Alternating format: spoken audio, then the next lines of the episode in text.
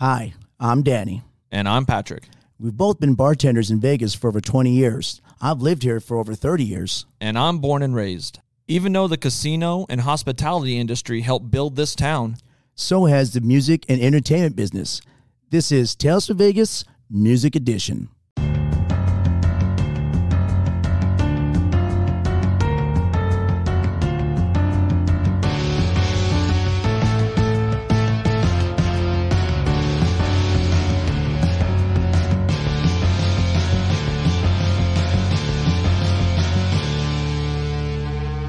Hey, hello, and welcome to another episode of not just Tales from Vegas, but Tales from Vegas Music Edition. So, our Music Edition, I have my co-host Patrick with you. Patrick, how you doing, bud? I'm doing good. Thank you. All right, sounds good. And then, of course, I am Danny. Guys, welcome again for another music edition. We'd like have another uh, musician, another Vegas-based musician here with us.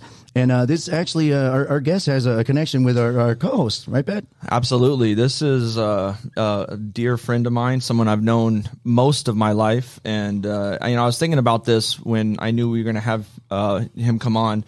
And it's one thing, you know, you go through life meeting a lot of friends and getting acquaintances at different various points of your life. But Right. it is something else to be said when you call someone a childhood friend. And that's, That's true. Who, that's who this is. Right. You know, and there's a, a few that I made in high school and, and a little younger, and I've kept around and kept a close uh, tie with. and- Especially for this long when you keep that. yeah, and I am very blessed to have him as a friend, and I'm I'm so glad that he's here with us. Uh, Brian, want to say something? Hello. Hey, thanks for joining us, buddy. Of course. How you doing today, Brian? All right? Good to be here on a Sunday morning coming yeah, down. absolutely. Little Johnny Cash. Little Johnny Cash. All right, Brian. Well, it's good to have you here, man. Thanks for coming down.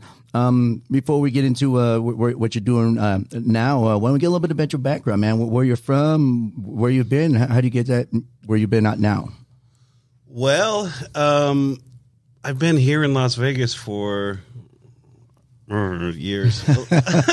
when, when when Pat says a, a childhood friend, it's like it's been a long, long time. Right. Uh, Yeah. I moved here to uh, from uh, Salt Lake when I was five, Oh, okay. so I've been here for over three decades. Let's Yeah, put it that yeah, way. it's been a long Let's time. put it that Yeah, way. right. In uh, you know. decades, it's always fun. We've been in three over three decades. Been here, Definitely raised here. definitely raised here. Nice. Uh, I, you know, somebody said, "So you're not Battleborn?" to me the other day. like, how, how are you ever going to get the tattoo if you're not Yeah, I was going to say he probably had a tattoo. and I was like, I'm battle tested. Yeah. So this is where, you know, and that's the new. you know that was always a, a thing for our state growing up but that wasn't something as a kid growing up that i we ever said or or it was That's ever funny. mentioned that Yeah. became something later that wasn't a thing born and raised when we were No. teenagers here no one was saying they're battleborn you know I think it happened Golden Knights in uh, October 1st. I No. think that's when The Battleborn? Battleborn became Ah. more ubiquitous. At least. Yeah. you would see it places. Yeah, like, uh, yeah.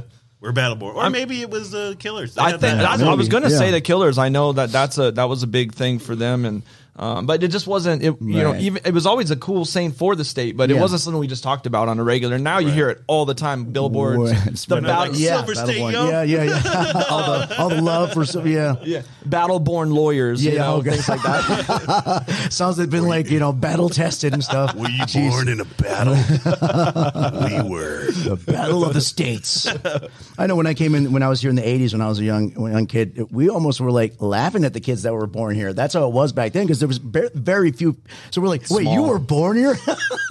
you know, we'd laugh like, oh, I'm Yeah. from here. You know, so but I but I like that aspect now. At least people are taking like pride of, at being Nevada, which it- as corny as it sounds, it's nice to hear that because before Yeah. then there were just there was very few of you of, of, of any of you guys that were born here. I'd say Absolutely. Pat, Patrick here, Very small town growing yeah, up. very so it's so it's nice that people take uh, that- have that uh, pride uh, in- Right. for, from being here of anything for for whatnot. You know, I mean, My that- dad lived here in the 50s. Before, Yeah. like, Oh, wow. So he came back here. So he went to high school here and everything when Yep. it was just like Las Vegas High School and Rancho. Yeah, Rancho, well, my you know. parents went to high school Yeah. here. They were at Western. They both went to Right. Western, Oh, which is one of the old ones too. There wasn't very many. right. And even from the, like, I don't know, even from 10 years ago, it's it's a different it's, it's a different place. oh yeah, You oh you're right. Like every Especially when you think years. about like um, music and stuff. So that's what I, I guess that's why we're here. Um, been in band since high school. You know, wherever that you know led as far as um,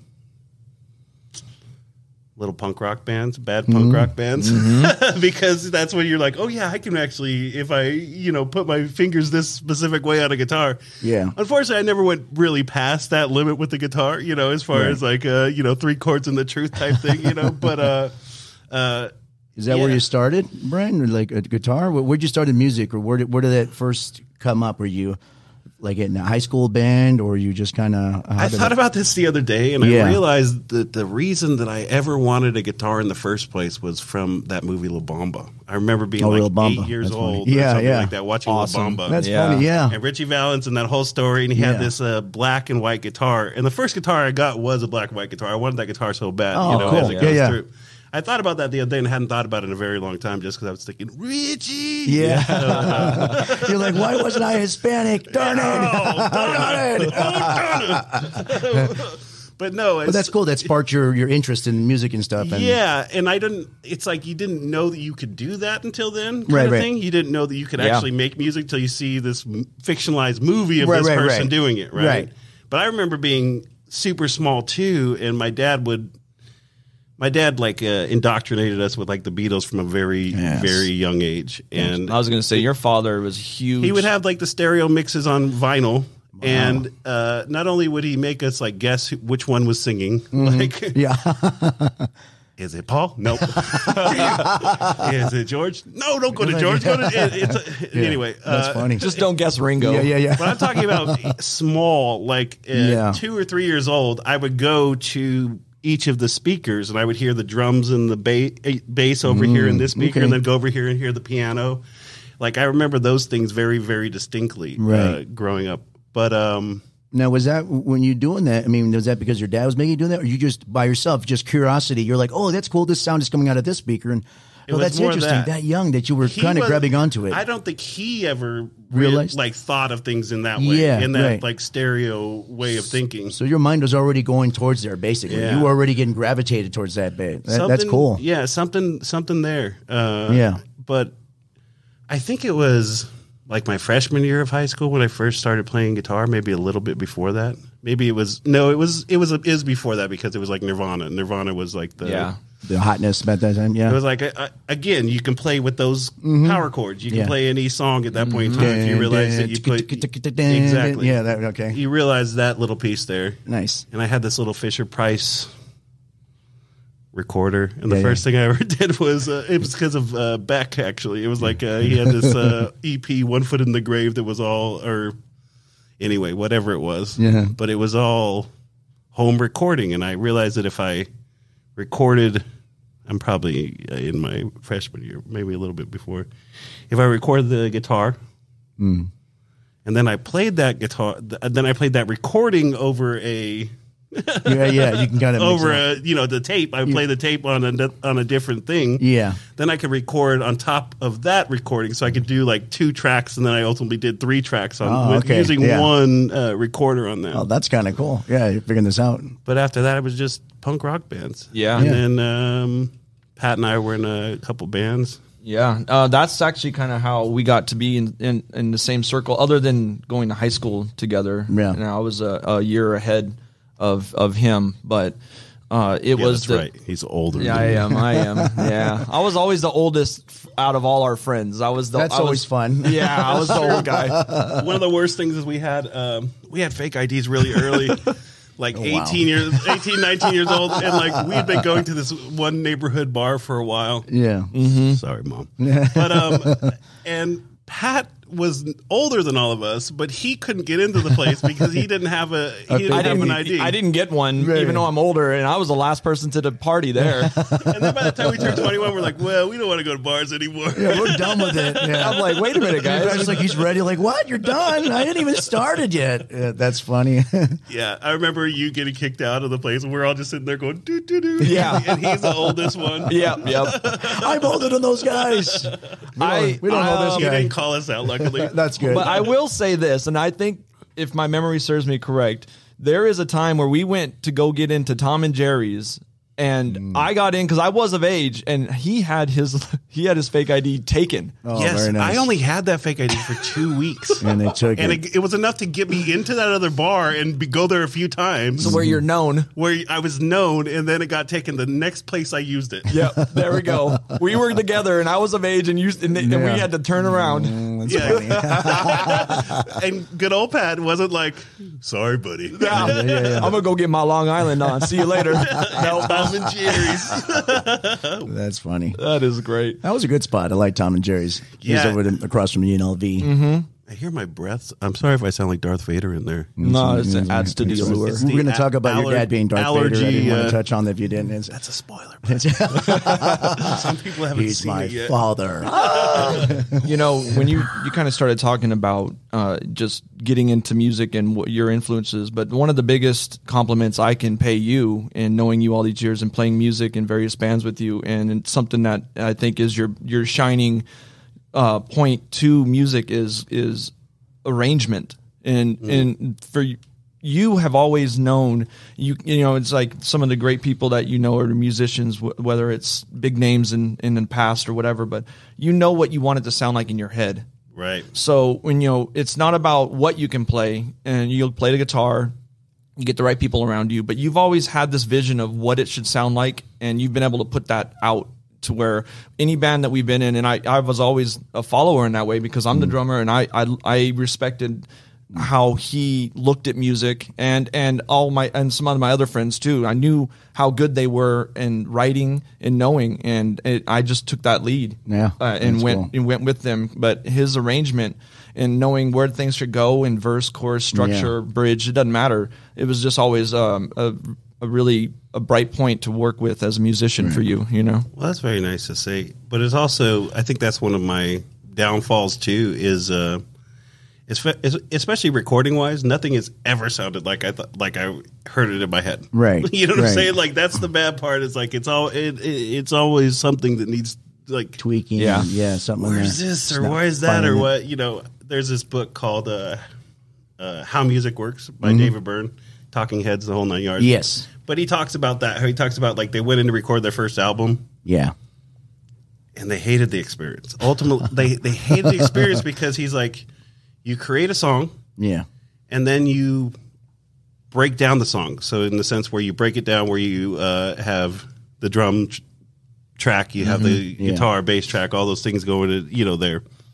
And then you have to reconstruct it in a way to make it sound like you didn't deconstruct it in the first place. Gotcha. Okay. So it's like Yep. it's Yeah. like this unnatural unless you're it, like have a mic in the room and you're recording exactly what's happening at that exact time like Right, something right. like Motown did that where the, Yeah. everything was right there in the room. yeah, Yeah. But unless you're doing that it becomes I don't know, you're just chasing what it sounded like in the room when you were doing it. Right.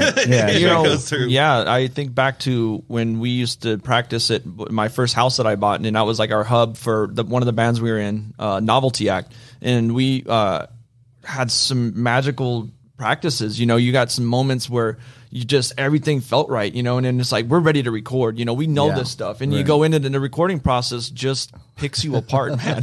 Like, what It happened to our- can. that sound we had? I'm telling you, it is so arduous. Well, speaking of the Beatles and stuff, there's a reason why they took six to eight months, or you know, when that was unheard of at the time Yeah. to take that long on an actual album. Is because they They were trying to they find that had sound, yeah. every. That's why there are 65 takes of uh, "Oh Blood Di Oh Blood Die," where they they play one like reggae, and they play. one- They're like, "Where's this Yeah, groove? Where's right. this actual Yeah. thing?" That's like But the end end result came out great. I mean, it, in it, that it- instance. can't. Yeah. Exactly. in the Beatles instance, Yeah. well, Exactly. also in the inst- but You're also in the facet of we have unlimited time and recording space. We can just do this until it, we were comfortable. Whereas it, yeah. you get a normal situation, let's say even a band that's up and coming and trying to make something of themselves. yeah. They don't have all that time. They don't have that luxury. It's kind of like get in and get out. You know, my first recording experience, I'll never forget it. It was a, uh, at a place over off Sahara and uh, uh, Lamb. Oh yeah. Do, I I don't remember the name of that place, but it was Digital when Insight was that? Ma- yes, was digital it? insight. Yeah. So I it was my first uh, taste into recording. I was a brand new drummer. I had just taught myself how to play drums just to be in a band. Yeah. And I was 16. I I barely just got my own drum set Mm. and here we are thrust into digital insight and it's the first time i even heard of a click track or and then they just Right. stopped the click like then the click track just we stopped because i was still so new and we just went off a feel which was fine for that but I, you know it was a i mean talking about eye-opening Yeah, experience you're just like, holy shit! like, Yeah. a lot of getting thrown at you, and you're just like, what? Yeah, it was intense. I mean, I couldn't. I was so happy when I was done with my take. I was so excited because then it all became fun. But Yeah, it was yeah, so right. like it was uh, you know talking That's about also the double edged sword of the drummer. Is you usually drums are the first thing that you would lay down. Yeah. Uh, so drummer oftentimes just sits to go like sits like this for the most. Twiddling his thumbs. Yeah, Yeah, twiddling just twiddling Yeah, their thumbs yeah. for the rest of the time. Or Yeah. nowadays it would be scrolling through their phone. Uh, Yeah, yeah, right, yeah. The- when the drummer gets done Yeah, fairly right. quickly. yeah. Say that, and that name, uh, Digital Insight, sounds like a robot porn from from my from my days. nice. yeah, well, it might be a little different uh, today. There was a locked door that we didn't go behind. I'm not sure what happened You're like, there. it could have been there. You Yeah. never know. We didn't say what they were recording in Right, this recording studio. it was on Sahara and Lamb. So uh, I do remember that. A little bit seedy. That's what I was- I, I do remember that. And So the way you talked about the, the way you had uh, arranged stuff, Brian, it kind of sounds like it, I mean, you, you might have made a pretty good conductor if you were kind of hearing stuff from ahead of time and you you want you know the kind of the, the what you want to hear and feel. I, I don't know. I, I know I'm not. I'm very small knowledge of music and stuff, but that kind of when he said there, it kind of reminds me of what a conductor does. They they have the they know what they want to hear and they want how they want to hear it and stuff. So I don't know if It's you were ever going like that. Yeah, yeah it is because that's what I mean. We would sit there and do that. We would yeah. and we would just sit in a garage in a car with the lights out, hotboxing in a in a car, literally, windows Yes. rolled up, and we would just listen to everything from you know the White Album back and forth An to OK computer. Okay, and yeah. we would just listen to it and listen to what's going on where in like spatially, Gotcha. what's happening. Like, oh, that little uh, yeah. Xylophone went ding ding ding. Yeah, yeah. It's going that or That came or over like my. the That went Beatles. over my head. Wow, that's weird. A How did day I in do the that? life, the the drum track switches sides Mm-hmm. it, after that. uh, After Paul's, uh, I woke up, got out of bed. Yeah. Yeah. The drum track's on the right side, and it goes dunk and goes over to the left side after that. Oh, okay. Conscious decision. All Yeah. these are like conscious decisions as far as like where you're placing it. So, and, and I like that that you guys are breaking that down. Where most of us just listen to it just because it sounds cool and we like to listen. And you guys don't know lit- you were breaking it down, and that, that's kind of my analytical mind that you were you were kind of like, how are they doing this? You wanted to know the, the, the nuts and bolts of the whole thing. You're like, I understand how to play an instrument, but how, how are they doing this recording? How are they Double edged sword too, though, because it's like You can almost get too much in the weeds, or for a while, y- y- and the same thing happens to me, but like movies and things like that, where I, it's hard sometimes to watch it for what it is and not see the right, just the movie itself. see the stitching. You know, like yeah. how the sausage is made. If Right, the, right, the, right. the thing is going like, okay, Right. they did this and that does this, or Right. you know, this key change happening here does this to elevate it, Mm. Right, or right. this little piece, Yeah, this bridge section complete uh, creates its own mini song. Like a perfect Gotcha. bridge should complete its own like mini song. yeah, Right, Whereas- like you could take, you can almost take it away from the song. It can, it can exist on its own. Right. Most good bridges, if you think about them, that's what they are. They're like their own hook. And then you have songs that don't even have actual choruses, but are just chock full of hooks, talking about talking heads again, like you Yeah. know, um, the this must be the place. Like um, uh, anyway, there's Yeah. not a real chorus in that whole song. right. But when it's playing, people are singing along to his little whoa or Yeah. whatever it might be. These little tiny things, they uh, earworms is what they, they call them. Right. Yeah, they stick with you. That they'll just get in your head. Yeah. you know, we're going back to um, a little bit of, of high school. And so, you know, he started, uh, I got involved in a punk band with, uh, I think I mentioned another one of my best friends and my cousin, and and he was in a punk band. And what was the name of that first punk band? Which was the first? Oh, uh, one eye jerk. What I jerk. Objection. That was a leading question. I'm leading the witness. Interesting. And what was the name? Tell us a little bit about where that One-eyed name jerk. came from, Brian. There's a story behind it. I There swear. isn't really a story behind it. did, did if you guys were playing One Eye Jerk, did Pearl Jam ever follow that One Eye Jerk? you know, we, we wanted to open for Pearl Jam a yeah, few that would have been times. great. It would have fallen perfectly. One Eye Jerk, and then Pearl Jam comes right afterwards. I like it. Comes right afterwards. You know, exactly. that is great. Uh, Sorry, it, it was, it was again. It's, it's such a small town growing up. You know, here in the in the '90s when we were starting these this kind of um, a musical journey, and playing shows was uh, not a, it wasn't always easy. You know, there was the Huntridge, but that was big names and a little bit bigger than where we were. So we were reduced to you know house parties. Uh, you, I think at one point, did you not plug in outside of a school and throw a show? Yeah, Oh, really? Played outside of Tomiyasu Elementary School. Yes. That's what you get to do, though, right? You're like, I'm just trying to get something going. There wasn't just us. There was a few bands that played before the cops came, which Oh, was really? Yes. interesting. You know, and we, even when the cops came, we didn't get in trouble or anything. They were just like, uh, "You can't do that." Yeah. And we're like, "But there's an outlet. Yeah, yeah, right just there, playing. out front of These school. people there's just an happened to show up.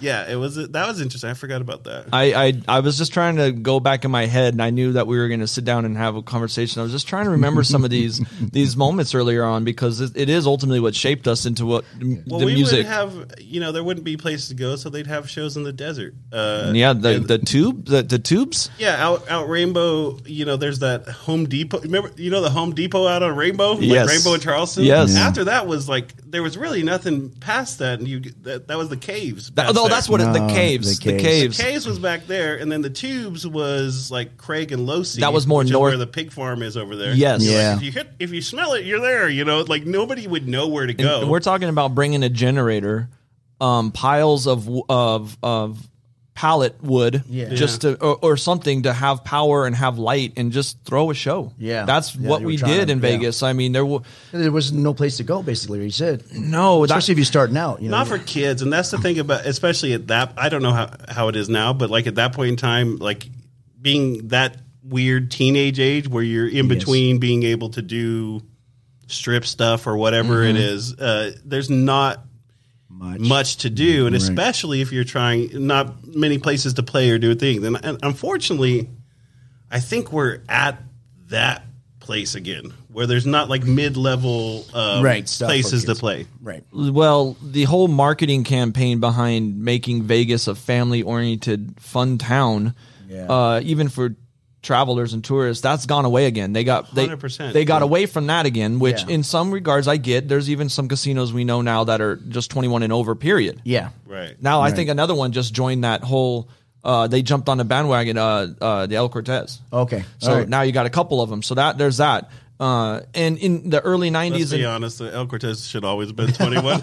Nobody, Nobody should be going to El Cortez. listen, I- no, The seriously, 80 and over. That's it. Listen, growing up, my parents, when it became the weekend, they wanted to go out and, and gamble a little bit. So we always went and had a good dinner. And they went to go play some Keno or whatever, and I got dropped off at the arcade. At the El Cortez. And I re- and at the El- I knew the El, Cor- El Cortez well. I played a lot of pinball there, but there was always that one door right by the arcade to the back alley.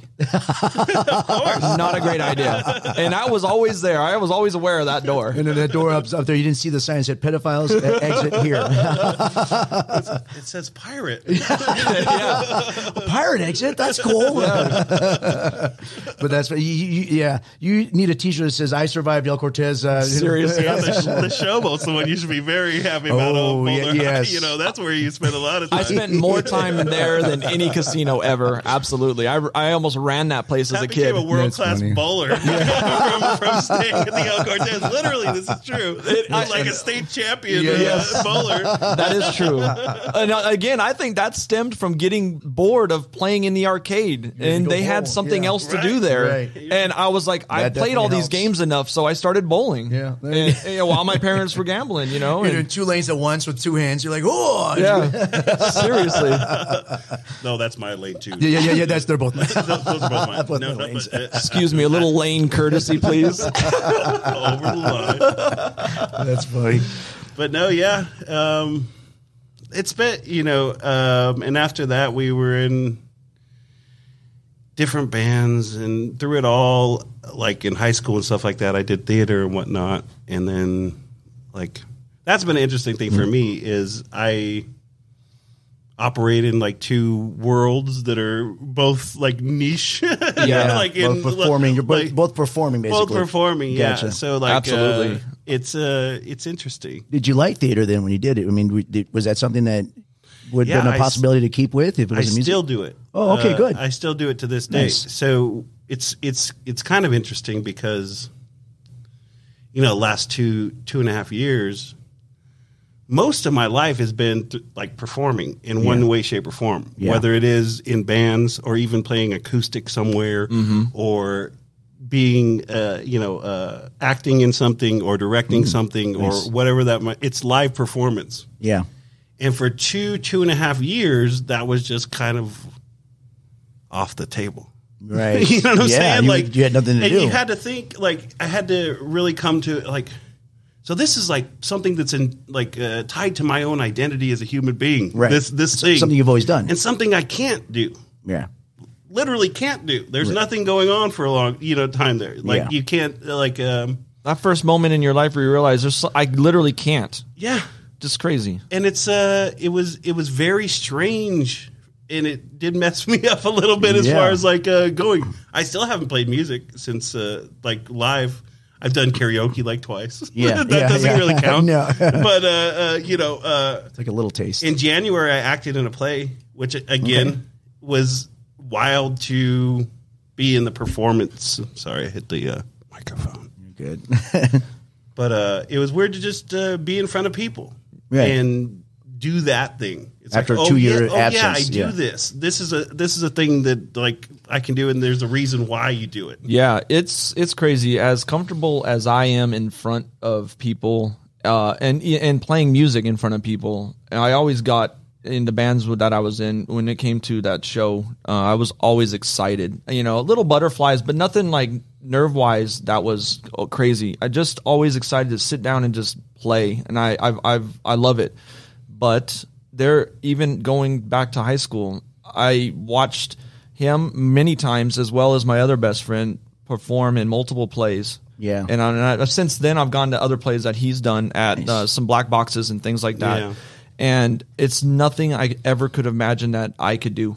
As much as I love performing and being, it's such a different animal. That's a different world. It's a hundred percent different animal because it's like you know, I didn't do it for like years when I was just doing bands and I was doing just music. You Mm-hmm. know, I had I didn't do it, and then somebody asked me to do something. It had been like probably ten years. Yeah. Oh, since sh- I'd done it. And I'm Yeah. like, oh, okay, Yeah.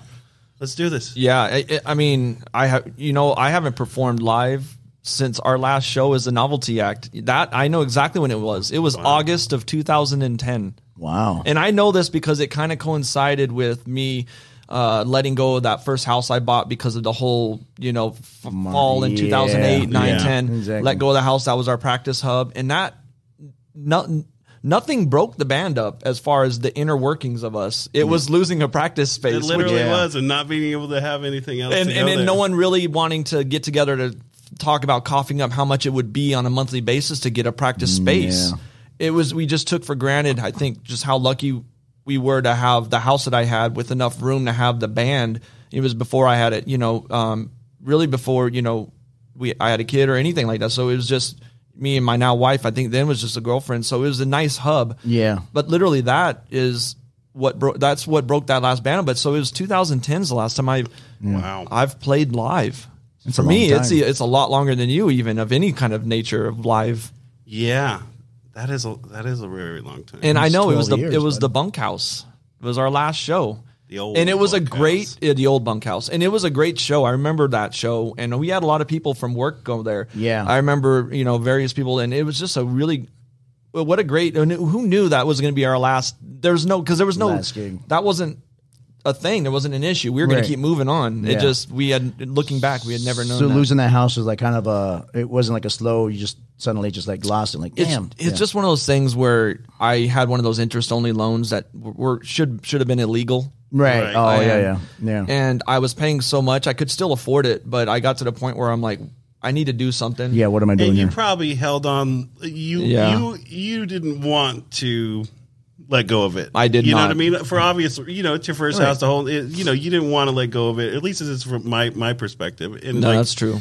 You held on maybe maybe longer than you should have. Yeah. It's not that there's a wrong time, but I'm just saying like you you Yes. didn't want to go that way. Right, route. right, right. You know, if there was any other way to go, eh, And yeah, would've found- it was, and it was out. weird because at that time you didn't know what the right answer was. It- half the people were telling you to short sell it, yeah. Right. and then the other half of people are saying stop making payments and make them work with you. Right. And so I got a hold of some people to help guide me, and they said, "Don't short sell it. Let's do it this way." Yeah. And ultimately, like the bank just said, "Well, screw you. We're going to take it." Yeah. And I said, "Didn't didn't take it. I'm done." You know, I mean, Right, it wasn't a, it wasn't the money. It was the principle of it all. Like, Exactly. my goodness, you know, exactly. Uh, but I I do tell you, if I could take that house and lift it up and move it where I'm at now, I just I would I miss that house so much. It was a great another great hub of um, of friends and family and music Mm-hmm. practices. We threw a show there. We we had a DJ there. That sounds awesome, man. Yeah. We had a DJ spin one night, and I'll never forget this because it was like after we played, and then we had a little DJ set up in the in the dining room where we moved the dining room table, and there was and and the, after the DJ left, they left the equipment there, and because they were going to come back and get it, or it was a girl I can't remember. It's so long ago. Anyway, she she took her records, and I think she was spinning records. Yeah. I think you know, which sounds crazy nowadays, Yeah, but yeah, yeah. uh, vinyl, and only vinyl that I happened to have was uh, the Knack, my Sharona. okay, and I'll never forget it because we started carrying on through the night and getting uh, you know the drinks and the hanging out and the partying, Yeah. and as it got later, everyone kind of either went home or passed out, and somehow the the Knack, my Sharona, Mm-hmm. was on the DJ turntable. And it was on repeat. Oh, my god! And it was spinning and spinning, and it would it, when it was done, the needle would pick back up and go back to it. it.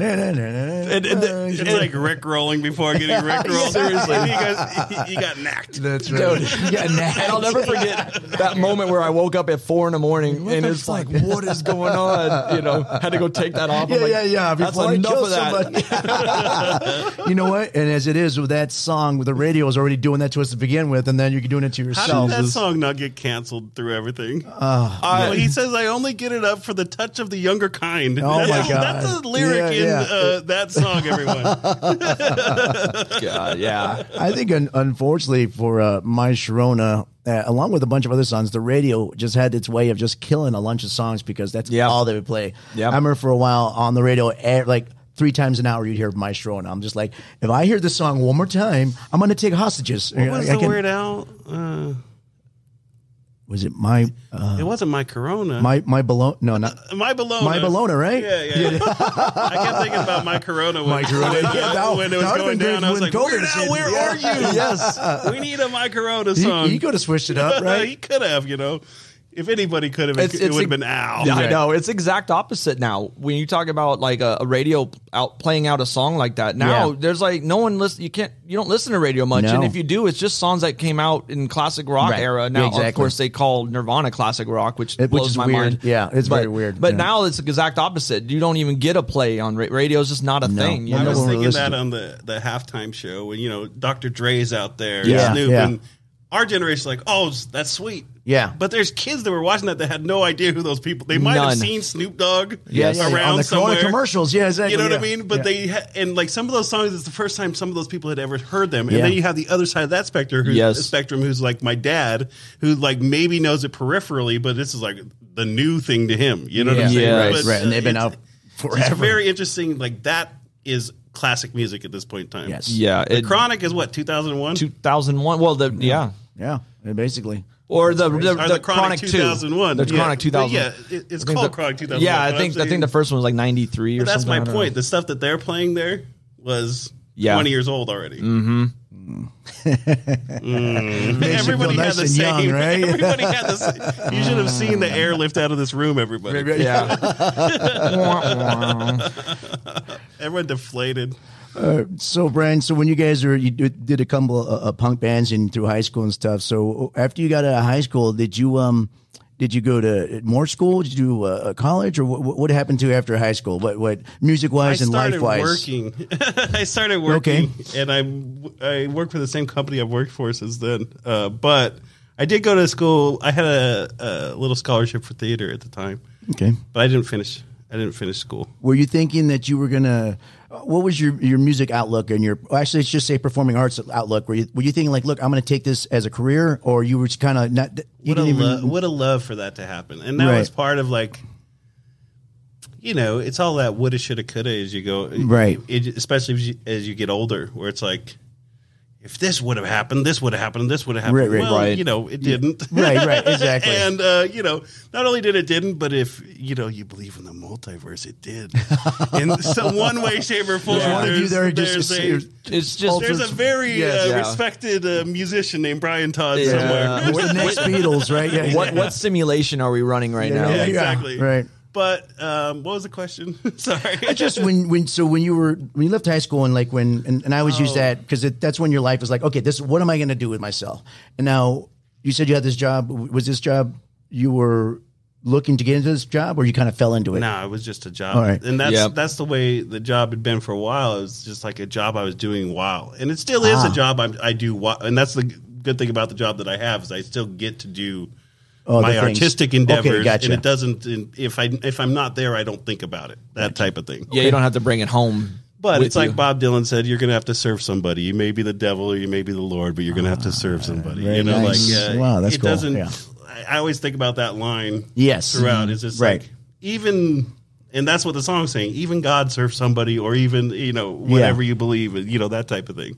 So you know, I, I, I kind of so as we got a little bit older, um, and we started in these punk bands. I know when I was on uh, as a guest first uh, earlier on in this podcast, you know, I, I touched on the Huntridge Theater. Mm. You know, that was also a huge part of uh, hit. You know, Brian's uh, existence as far as Yeah. uh, being able to see music and the culture of that place. Uh, you know, it was for me too, but you know, at the same time, it was for him and a lot a, a lot of our close group of friends. And it, it was it, and we talk about not having a place to go or do something as a kid. That became that place. It was all ages, 100%. Yeah. and it was a big deal. And and you should have seen on a daily on a weekend basis every weekend, almost it didn't almost sometimes it didn't matter who was there. We were just gonna go. We knew what we were gonna do. You We were gonna live be there Yes, it was a to live watch music Yeah. and Yeah. hang out in the parking lot a little bit, listen to music in the car, w- walk into the place, Yeah. listen to music there, and it, it was just uh, it, it was somewhere to go. Even if it was just a local band. But the other thing about that is, is like some of the biggest people played there. Yeah. Like in this, li- the, it for those who don't know, Huntridge is like this old school that's uh, movie theater. yeah Patrick saw movies there. I did. I don't think I ever saw a movie at the actual Huntridge. Yeah. But uh, then it became a uh, wonderful place to see. I saw Beck there in like 1994. Awesome. I saw Nine Inch Nails there. yes, I was there. First time we ever sto- stage dove, you know, you got Oh, on stage wow. like it's like because he's right there and he's spitting on everyone. Right, Everyone's like, "Yeah, Trent Reznor," you know that whole nine Wow. yards. Uh, we s- We saw Beastie Weezer. Boys? We saw Weezer. Beastie Boys are- on the backside, the Sanctuary. Yeah, Weezer right after the Blue album, right before Pinkerton. We Wow. saw them then. wow that's crazy how they had all those huge bands there Yeah, it, huge. Like basically, most of the people from you know. P- Even indie rock, Pavement played there. Like Yes. Violent Femmes played there. Nice. Yeah. Rancid played there. Do you That's remember that cool. pit during Rancid where Yeah. they did a, a um, encore of "You Are My Sunshine," but they did a punk rock. yeah right? yeah yeah You are my sunshine, and like the whole because it was the pit, which was uh, you know basically they took out ten rows of seats from the Yeah. movie theater, and Yes. then the rest was the movie theater. Gotcha. So it's just this concrete slab, and this whole concrete slab was like a school of massive fish just Yeah, yeah, moving yeah, around in a circle to "You Are My Sunshine." yeah, that's awesome. but yeah, and that's this happens to me every once in a while because I do I still live over there. I live by the Huntridge. Yeah. that's uh, um, where I that's where I live. You took the copper out of there, didn't But you? people, but people will be like, "Are you excited for it reopening and things like that?" I'm like.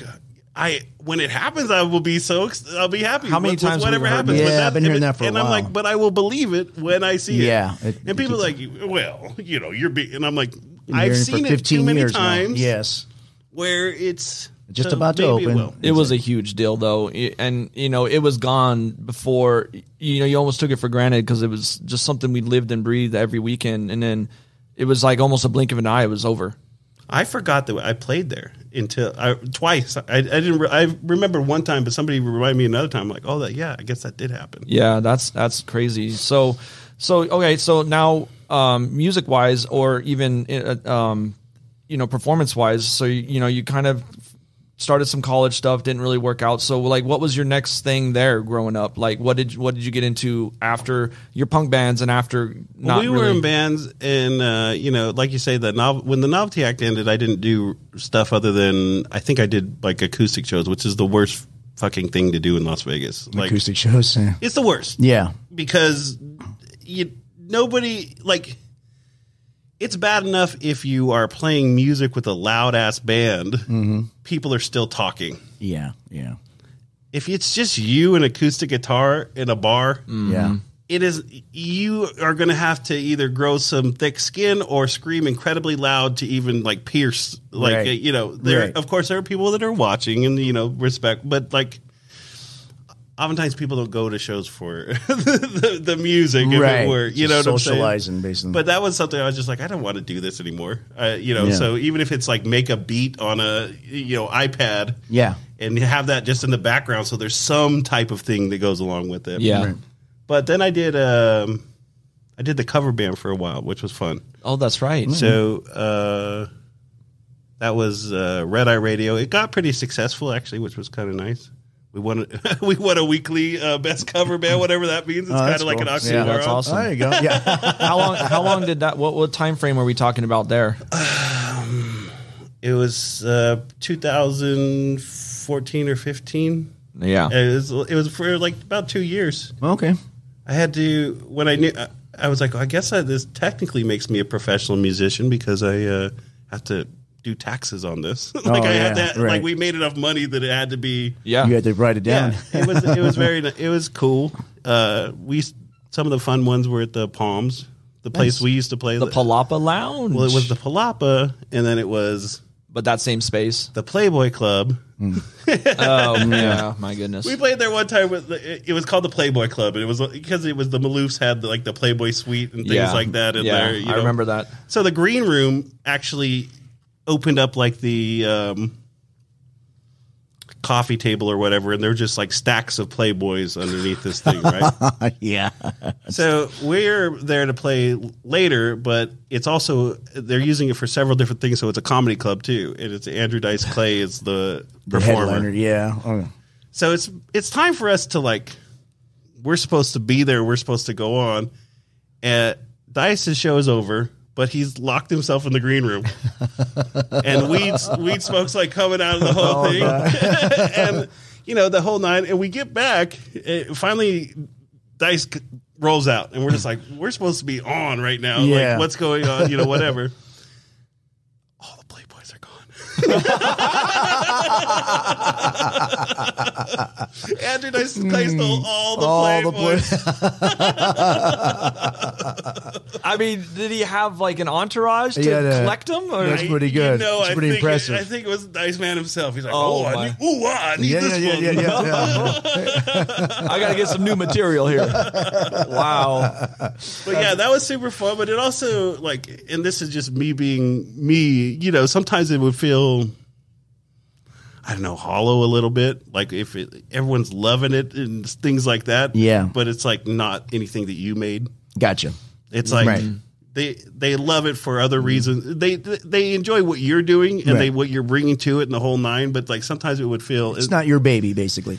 it's not your thing. And when that started to become like an actual job, like Yeah. you have to be here at this point in time, then we have three sets and the stu- the casino's going to be and watching you and doing this and oh, that. and I was just yeah. like, Killed Yeah. it. Killed it don't for you. Yeah. don't really want to do that. Or if I do, I'm, I kind of made an ultimatum where I was like, we need to make original songs.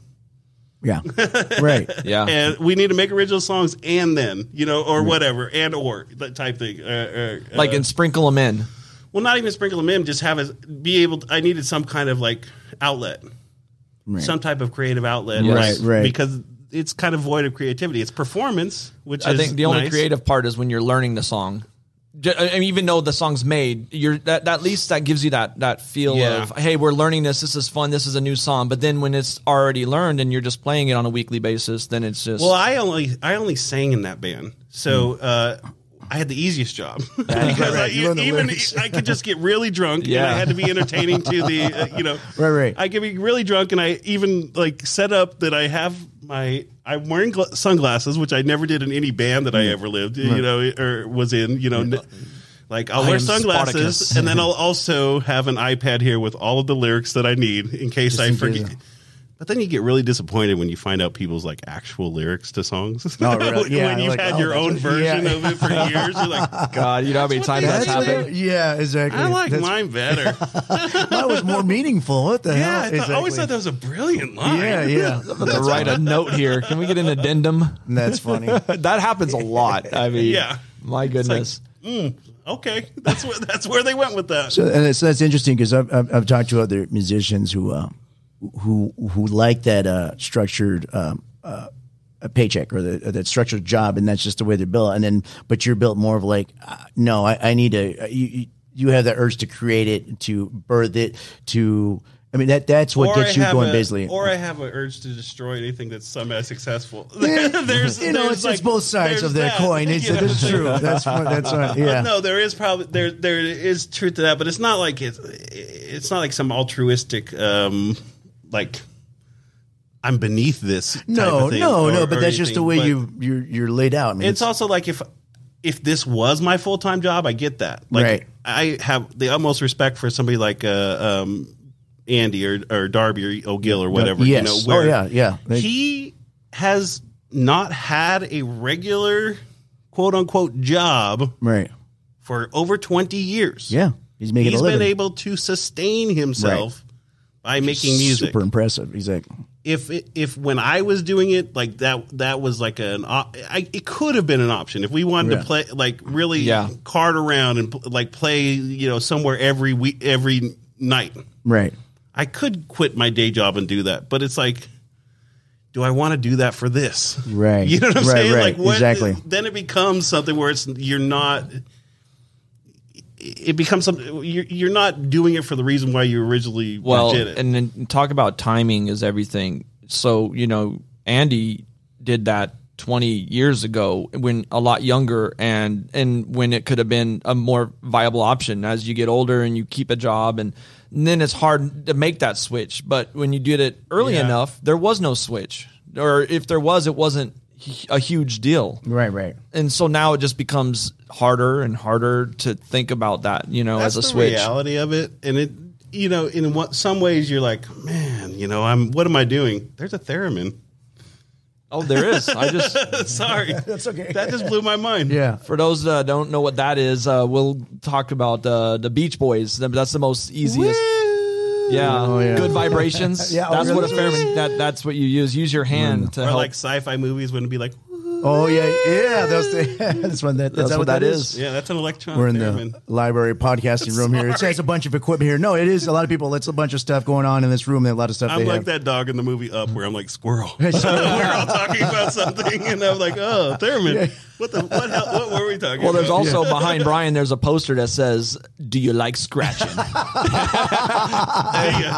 Do I ya? like it. Do and we're not talking DJs. Do ya? Yeah, Look, so, at the yeah. kid, look at the kid behind They have an old man with his hand down his pants. Look at Yeah, D- yeah, yeah. DJ Is Rex. he, is he upset? That's Yeah, DJ yeah. Rex. What are you talking right. about? That's funny. yeah. Anyway. that, do you like scratching? Just an old man with his hand down his pants. yeah.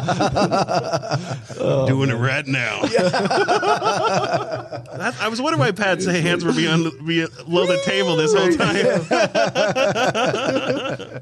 That is awesome. Uh, yeah, you're right though. I mean, I, I never had a chance. I mean, I filled in for Darby a couple times, so it was a fun thing for me. But I never had it set into where I had to make a decision mentally, say, "Man, this is this is work." You know, uh, as far as me being some kind of cover thing, I've, all my live endeavors, music has all been original stuff. Um, not again, not to knock it the other way. I just Yeah. haven't.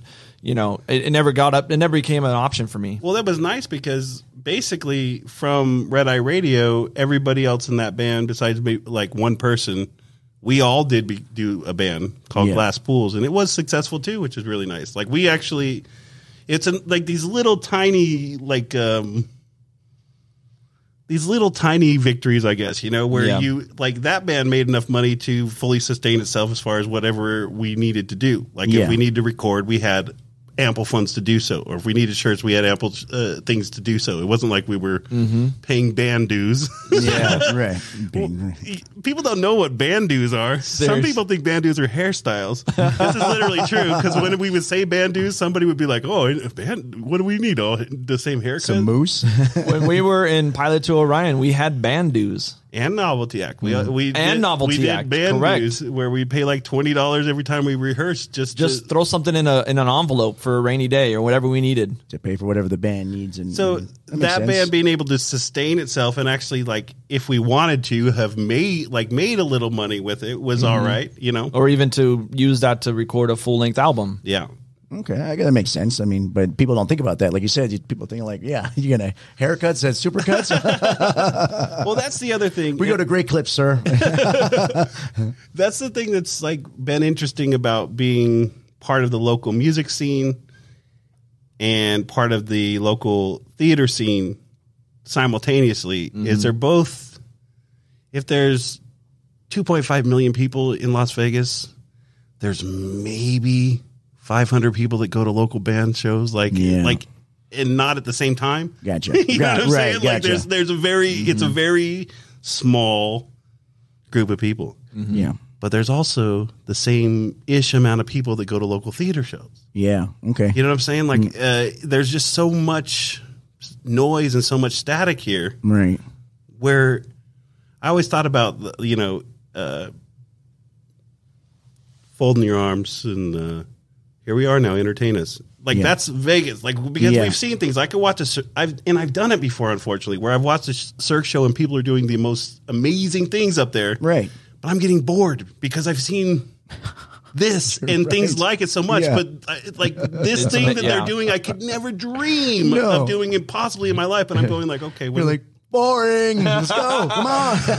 okay, we get it. You're yeah, you can flip five days, We- we five get- thousand times. We get it. Your core is like nothing on the planet. All right. Uh, so it's so ki- flexible. It's kind of Yeah. like that, where it's like, you know, in order to get people out to things, yeah.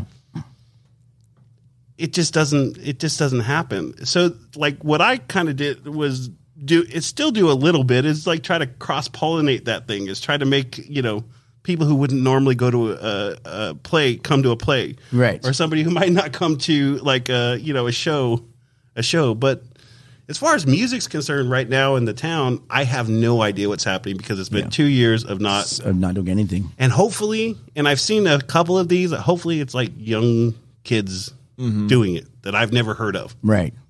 That are going to be the next. I hope like, thing. you know, and that's thing. the one thing. I don't know what the scene is either, as as far as right now. But I know with the influx of people, not only being born and raised here, but moving here, uh, Which is that a are going to constant be stream of people are going to be yeah. hugely talented, Right. And Yeah. and and it's inevitable.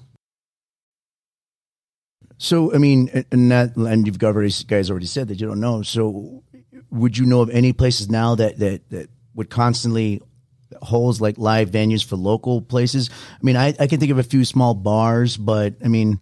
Nothing really like uh, like the Huntridge was or something. There's nothing Mm-hmm. kind of like that now that I know of, but not, I'm not. I don't have my finger on the pulse. Uh, So Is the bunkhouse he, still? me- he mentioned the bunkhouse, but Yeah. the bunkhouse went through a couple different iterations. The Yeah. last iteration of the bunkhouse was was the yeah. place Okay, that was the place for the. because you had great sound, mm-hmm. like, and you could go up there and it would sound. Like we were talking about earlier, like you wanted it to, Right, It yeah, sounded could- like yeah, it, yeah. like Yes. Uh, this is exactly how this song should sound. Yes. because you have somebody behind a very nice board with a very nice system. They knew what they were deciding, doing. Deciding. Yeah. and this is this goes out to a lot of sound guys out there. We all know that you decide to make us sound good because I've seen it. it. happen before. Yes, we get it. I've seen it happen before where, you know, this band sounds like garbage. I'm standing there with like the manager of the bar and they look over at the sound guy and like raise their hand like, what the fuck? Yeah, yeah. Press a couple buttons and it sounds immaculate. I've seen it happen. yeah. I know it happens. The sound guys. oh, the power, the power, that's power. right. Interesting. But when you, You have folks that actually care, that are actually listening to what's happening and like making Yes. adjustments on the fly to make, you know, to especially when they get to know like your song somewhat too and know like, I'm going to do this effect right here on this, Right, right. this vocal. It makes it such a great experience. And then the bunkhouse, right at the beginning of the pandemic, closed. Mm. Then Tony Hsieh died, and they Downtown Projects who Yeah. was running and or you know, and that's all in its own. So whether whether or not that ever opens up again, you don't Who knows? It still hasn't. Yeah. Obviously, it still hasn't. Still out. but that in of itself was probably like the hub for the last uh, like It was. Yeah. I mean, yeah, absolutely. I mean, I mean, you know, because even before that, there was uh, the Freaking Frog, which was over there kind of by where we're talking about, like the university and then, you know, Cafe Roma and stuff like Yeah. that. But those all, you know, fizzled out too. The not just bunkhouse. fizzled out, destroyed. Yeah. they, are, Yes. they are. There's a parking lot right now where Cafe Roma was. This is the first time like we ever played with the Killers. And, Yes. Like uh, you know, Brandon Flowers and I drinking a Corona in the parking lot, talking about Depeche Mode. You know, when we were like kids. You know, Right. that place is gone. Freaking Frog is gone. Mm. Copio's like all these places are just gone. Most of them don't actually exist anymore. like there's not even a structure there. not even a structure. Yeah. So, uh, you know, I'm, I'm curious now, now that we're talking about like where Yeah, it's got to be very. It's gotta to be somewhere. It's There's- got to be tough to to There's a- have a band going right now. there's a hard and that's that's the other thing is who knows what who knows what's going on Yeah, artifice is starting to do um shows like, yeah, again, down in that main area. but everything depends on sound too though I know, because I, don't want to go play a show and it not to sound good once you once you've been to the mountaintop it's hard to come down Yeah, you know yeah, from the from the- mountaintop at that point in time. Yeah. Like, I've already seen what's over the hill you know like I don't want to go back down this side you And know? you're right. Like when we were in high school and even in our early twenties, just the, the the book a live show and get hey, we have a show. You were so excited about that. You didn't even care what it was going to sound like. right Yeah. You know, but then as you get older and you become a more of a professional musician, more aware of your sound. you know, stuff, yeah. it's inevitable. That's the nature of the way it should go. You Right. want to sound better. Yeah. Joe you know? and I, Joe from um, Ringo from uh, um, Darby Darby O'Gill, O'Gill, yeah. we were in a band called the Asthmatics, and like it seemed like we only played backyards. like they were gone. We played so many True story. I've. I've been to the backyard Yeah, yeah, yeah, watching them play. so many backyards, Right. and it's like uh, I would still play backyard. That sounds kind of It just right sounds now. refreshing. yeah. Then you, then my other brain is going, oh yeah, I have to play outside. What if it's hot or what if it's cold and my fingers are? Fr- What if it rains? I'm, What if- I'm a diva at this point in time. It's so it's so windy this time of year. it is though. I said I was only going to play if I get strawberry Kool Aid. If I don't have strawberry Kool Aid, I'm out of here. But yeah, that was what was nice about having a cover band is being able to have a writer a lot of places and like them actually do it. Yeah. Like I want apples. and they would give you sliced That's right. apples and a bunch. are bus. You know. sliced, skinny enough. yeah, exactly. Hmm. That's right. If I don't have the these Werther's originals in a in a bowl, I do not go on. These Granny Smith apples, get this trash out of here. I only eat Fuji apples. Brooklyn Bowl's cool. Uh, it's sometimes weird to see things there. I do like that. That's all ages, or you know, the, Right. which is uh, it fills a little void. Um, I was able to take Delta to a show there. They were do they do this thing called uh, Rock and Roll Playhouse or something of that nature, where Yeah. they do family friendly versions of uh, music. So I, I took her to a Beatles cover band. Oh, nice. That did. Um, that that was for kids. Got it. Uh, you're talking about level volume being a certain amount, so Right, you didn't right, have to worry about blow the kids. Yeah. yeah, uh, and and then they brought out like things like an, uh, a big parachute for them to run under, and, and made it. So that Yes. was really cool, and that was her first live experience. It's a nice way to, to You bring know, kids into it. You know, What was, your interactive. what was the first show you've ever saw in your life? My first concert? Yeah. And, and it's funny because I, I work on the barn, and I'll, and especially people who know me for a while, I'll, I'll post these questions because I'm like, you guys will never ever get my first concert, and I always put that out. Blue Oyster Cult. Yeah, nice guess, but no. So my actually first concert was LL Cool J. Whoa, Ladies love cool Th- James. That's right. It was the one. He goes, um, "Mama, I'm gonna bad? knock you out." Oh, no, it's okay. Yeah, that one. Don't And- call it That's- come that's- back. don't go to yeah. So that was That's my after first I'm Bad. concert. And his uh, opening act was that um, I forget his name, but he had that weird "I want to be your man," and he had the fucking the, the, the that oh. robot voice. Oh, I want to be your man. That was his only song I knew. Yeah. I I forget his name, but that was my. Oh, I can't. so that's why I said people look at me. They're like they'll never guess. I had people guessing. I had people Where guessing was like where was that at? yeah, it was at Thomas and Mack.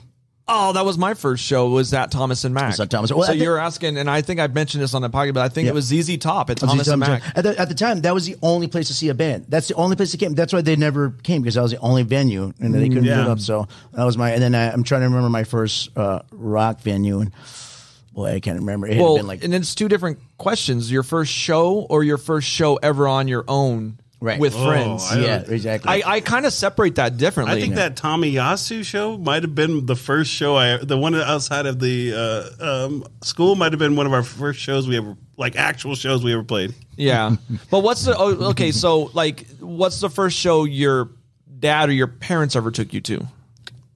Well, the first show I ever went to was with our friend Mikey and his sister. We were like 14 years old.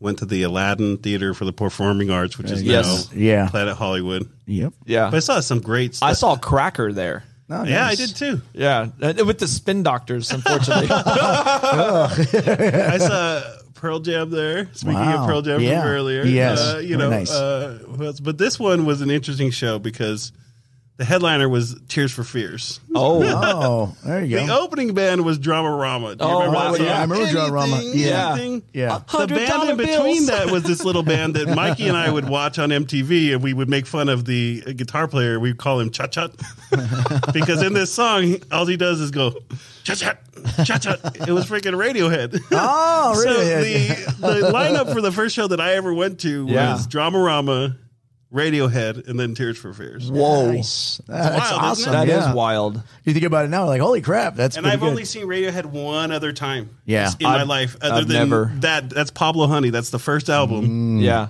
And then I saw them in Spain at a um, Oh man, I, Prima, have, Primavera Sound. Wow, there you go. in I Spain. haven't yet, and I say yet because it's on the bucket list. Uh, but yeah, you know, so my parents took me to that show, but my first show on my own was like I said, it was at the Hundreds Theater, and that's Yeah. my cousin took me, who was who I went with him, who was older, and was Bad Religion. So those are two different experiences. Like, Yes. what's your first show? Well, there's I consider two different things my first show. Yes. because there's nothing like your own first experience as your own person. Right. As much as I love that my parents took me to make so that I can say out loud it's ZZ Top and wasn't like uh some other people could be like, well, unfortunately, it was uh, you know New Kids on a Block or something. yeah, right, Yeah. right. Well, my I, the fir- this I don't know if this counts, but like um, I was probably in eighth grade or something. U two was coming. It was during like the Zoo TV tour. Uh, Uh-huh. U two and like Rage Against the Machine opened for them at the Silver Bowl. We couldn't get tickets. right, right. Yes. So what my dad did, which was great, like, and I still think about this day, is we drove out in the desert next to the Silver Bowl and heard it all. yeah, and saw can the things in yeah, the whole nine that's yards. awesome. And I, it was always one of my favorite, like, because I, I mean, how, how, like, in retrospect, how cool is it? Like, and I, I, I never said anything to my dad about it, but I always think about that. And I did say something to him. He was like, "That's funny," because I always thought it was bad because we couldn't get you real tickets. Like, you know, he was thinking it was, Dad, he was thinking it was a yeah, lose, and it was yeah. a total No, win. That's awesome. No, Oh, like, yeah. That's that was technically great. the first time uh, I I didn't see that show, but like I'm saying, like, But uh, but you did. I mean, you you, were that that audio experience to me becomes visual anyway. I well, mean, especially it's you two right after Joshua Tree, right into the Achtung Baby, and it's like that sound in of itself is like desert. So Yeah. just being there and seeing the uh, Silver Bowl and hearing it, I can still um, still kind of. see I that. went. I believe I saw Lollapalooza there, Mm. uh, and I don't remember the, the exact time frame, but it was Smashing Pumpkins and Snoop Dogg. Nice. Speaking Wow. of boys, Yeah. Yeah, so I, I remember that show uh, very faintly. I was it's funny, but I remember them actually. That was how big Lollapalooza was. They would come to a place Oh, it like was huge. Vegas Yeah. because Vegas, you know, struggled for a long time to get any. Any kind of venues. You know, if yeah. you're like, well, I know they're going to be in LA, so I better go there if I want to see them. You know, matter of fact, we talk about Radiohead. I mean, did you ever come here? You know, Thom Yorke. Uh, Thom Yorke came to the Cosmo a couple years ago. when he was doing like the Eraser that album or something, maybe. right after Eraser, Him and Nigel Godrich. Uh, okay, yeah. which was actually really dope. Okay, I bet. But because it was Christmas Eve, and he sang this version of like Silent Night, and imagine Thom Yorke singing uh, Silent Wow, Night. yeah. It was, the whole place is like quiet as a pin drop type thing. It's like it was really great. That is awesome. My favorite show I ever saw was Leonard Cohen at the Cosmopolitan, or not the Cos- at the Coliseum. Oh wow! like a year before he Caesar's died. Palace. Yeah, called- yeah, that's cool. And that talk about hearing a pin drop. It was so and talk about playing here and people talking over you playing. It was so silent. Right. It- reverence. It was just like this, like this feeling of reverence inside of uh, the, the Coliseum. But I've seen other big bands where they they comment on Yeah. how unruly our audiences are. How Yeah, yeah, um, uh, maybe unruly is not uh, disaffected. Maybe that's a better word. Or Right. uh, It's definitely been a topic. I saw Wilco one time, and Wilco was uh, he was like he was at the House Blues, and he was like, "Boy, y'all must be winning a lot of money to spend all that money on these concert tickets and just talk through the whole thing." Seriously. I, s- you know, so there's a, it has its own stigma. Vegas does, and that's the problem that's happening right now is because there's not that mid level place for people to go, yeah. which would have been the bunkhouse two years ago. Mm-hmm. And what the bunkhouse was doing was, was getting Vegas in a stop in between, you know, L.A. and Phoenix, Yes. or L, or you know, Yeah. Phoenix and Salt, Salt Lake. Lake. Yeah. Because most people just pass, they'll go to Reno sometimes before the, they'll come to Vegas. Yeah. Like, especially if they're like a mid level band. Yeah. Right. But at the moment, there's just, again, Yeah. nowhere for that To go. to go. Yeah, that that time when I, you know, I'm thinking 2005. So we were in our band, our first band together, which was Pilot to Orion, mm. and I think that finished up around 2004, something like that. I, I might be wrong, but around 2005 or so is when I started my my next little venture with another one of my best friends, and With Adam? with Adam Oh, yeah, yeah. um, which ended up becoming Jazz and the Notes. But there at that time was so much possibility. I mean, it went from be- being able to play at the Aruba, which was you know that old hotel that's down on um, kind of on the strip, but more towards uh, downtown. Yeah. To there, remember there was the art bar. There was the bunkhouse. There Yeah, was freaking frog. open. I mean, Yeah. there was just a, a there was ways to get shows, and there was ways for people to go see shows. Right. And Ice House was a good one. the Ice House, I played there multiple times. I think that's still there and called the Ice House, even though it's not open. Yeah, it's like I think it still it says is. Ice House. It's like I think there's like fleet cars in there right now. I don't know. Yeah, Um, but weird. there, the there, there was open. It seemed like at that time it was gonna, it was just gonna explode, Right. And there was in, in limitless possibilities for live entertainment. Right. well, that's what we said at the time. Even because remember we used to do we we would do little things with a theater company in town called Cockroach Theater, where we would do these Mm-hmm. like we would play music while they did like interactive crowd work and things like Gotcha. that. And we I remember having a conversation with Ernie Curcio at the time, and I was like, we were talking about Las Vegas, and I'm like, it's still infant, but it's infinite in the sense where like you could still do anything here, and that's Yes. one of the good things about being here as opposed to other places. Yes, uh, there's only still that small number of people that are going to see your things, yeah. but it does give you the opportunities that you might not have other places Gotcha. especially like theater and stuff. Like me never directing a play in my life Mm-hmm. got to direct. Uh, you know, I've directed three plays at this point in time. Oh, nice. If I was living Anywhere else? anywhere Yeah. else, That would have happened. like they never would have happened there because it's a because you can fail here is is the thing. Yeah. Without It repercussions. doesn't. It Yeah. does in music the same way. You can fa- like i- in fail. It might have This- a negative connotation. to Well, it, I, but I think what you mean is this city can absorb it. Yeah. And if you can absorb it because Yeah. It, it's not going to affect you as much as other places, basically. Right. It might sound like a negative, again, negative, you know, but if a tree falls in the woods type thing, it's like, Yeah. If there's no one around to see you fall, Right. you know, you know that you've we've all done that where we've been walking and trip on something, then look around just Yeah, to yeah, make yeah, sure. yeah. Nobody saw right. Nobody saw that, right? But it's like uh, if the if you you can push because you don't have to worry so much about it mattering. come back at you or coming back to you. Yeah, yeah. back. Well, I- what's what's interesting, and, you bring this up, and, and I, you know, um, listen to a lot of uh, other podcasts, which is about comedians, and they always talk about going up and trying their stuff and failing. Right. And they go, well, that's how we learn. We fail. We go Yeah. up, we fail. We go up, we fail. I go, but it's interesting that they don't give that same leeway to musicians sometimes. Like, hey.